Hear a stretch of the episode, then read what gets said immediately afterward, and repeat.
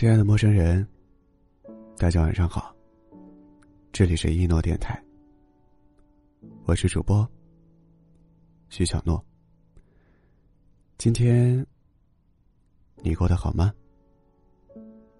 不管怎样，我都会用我的声音陪伴你。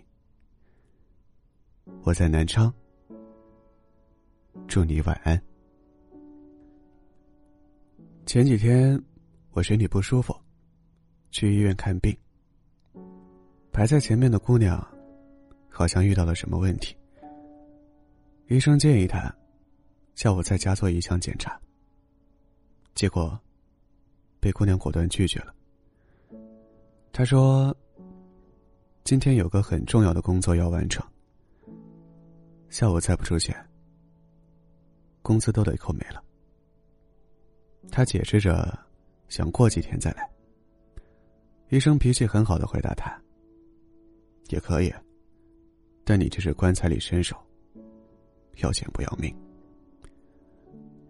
姑娘愣了一下，如同被戳中了心事，却还是走掉了。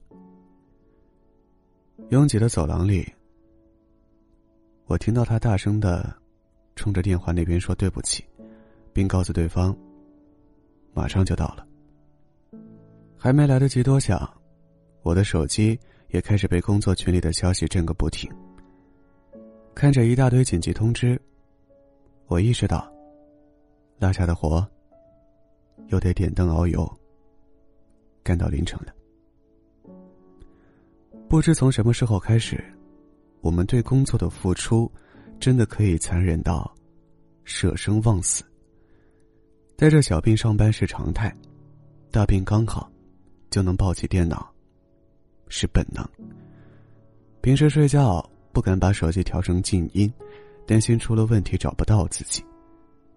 走路都要戴着蓝牙耳机，生怕错过任何一通重要的电话。从前在家时，一顿不吃饭，我妈都会急得眼泪汪汪。现在遇到需要赶工的情况，一天就吃一个肉夹馍。也没人知道。前几天，歌手徐真真说晚上睡觉忘记灭香薰，导致房内着火，自己烧伤很严重，全身百分之四十二级深度烧伤。虽然已经度过了危险期，但脸上还是涂了药，并贴满纱布。即便是这样，他的经纪人还是在微博评论下说，会积极配合治疗。尽量如期完成约定好的工作。永远把工作放在第一位的状态，让很多成年人已经默认自己就是铁打的。明明困得都恶心了，还是会只来杯咖啡，就接着拼命。明明一扭头就能听见脖子在响，还是只随便揉两下，又继续低头码字。在榨干生活的同时，舍命赚钱的状态，也在透支我们的健康。拿到体检报告时，很多人的手都会颤抖不已。虽然不太明白那些向上向下的符号的真正意义，但都清楚的知道，自己的身体已经不正常了。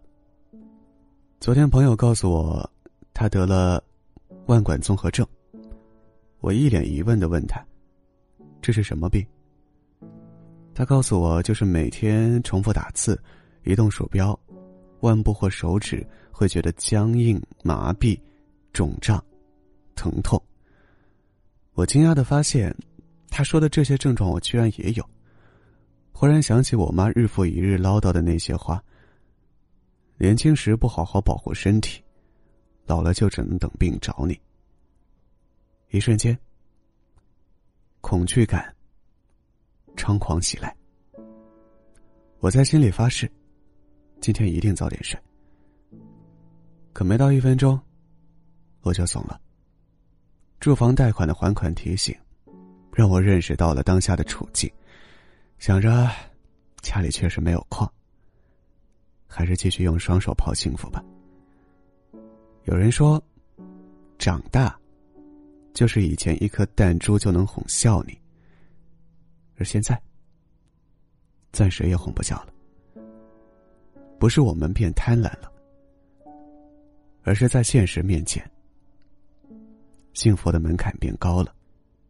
想再努力一点，就可以换来父母安心；想要跟上男朋友的步伐，提醒自己变得更优秀，才值得更好的人生。于是不断给自己洗脑。再忍忍，熬过今天，明天一定好好吃饭，再坚持一下，挺到年底。明年一定规律作息，最终，却还是会走进疲于奔命的死循环。成年人的世界，没有容易二字。最近看了一个新闻，英国四十四岁男子，为了在工作中跟上进度，不扯团队成员的后腿，不惜服用违禁药品提神，结果服药不久后，就心跳骤停猝死了。现代社会的竞争越来越激烈，逼得一部分人铤而走险，拿生命当赌注，奋力一搏。被疯狂奋斗填满的人生，或许总有一天会迎来成功，但为之消耗掉的健康，却在忽视下，陷入了无法弥补的困境之中。没做好的项目，还有再次起步的机会，可身体一旦熬坏了，真的很难修复。生命的门票。我们每个人有且仅有一张，因此，努力的同时，也别忘了照顾好自己。又累又困，就躺在床上睡到自然醒；病了就赶紧乖乖吃药。你可以有时间回家，让妈妈给你做最爱的饭菜；也可以叫上三两好友去爬山、去看电影、去喜欢的地方打卡。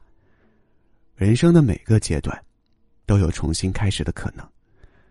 你要好好爱自己，才能拥有享受幸福的权利。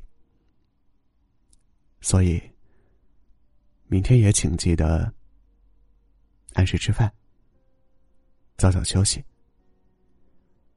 生命不能重来，你要健康的过好未来的每一天。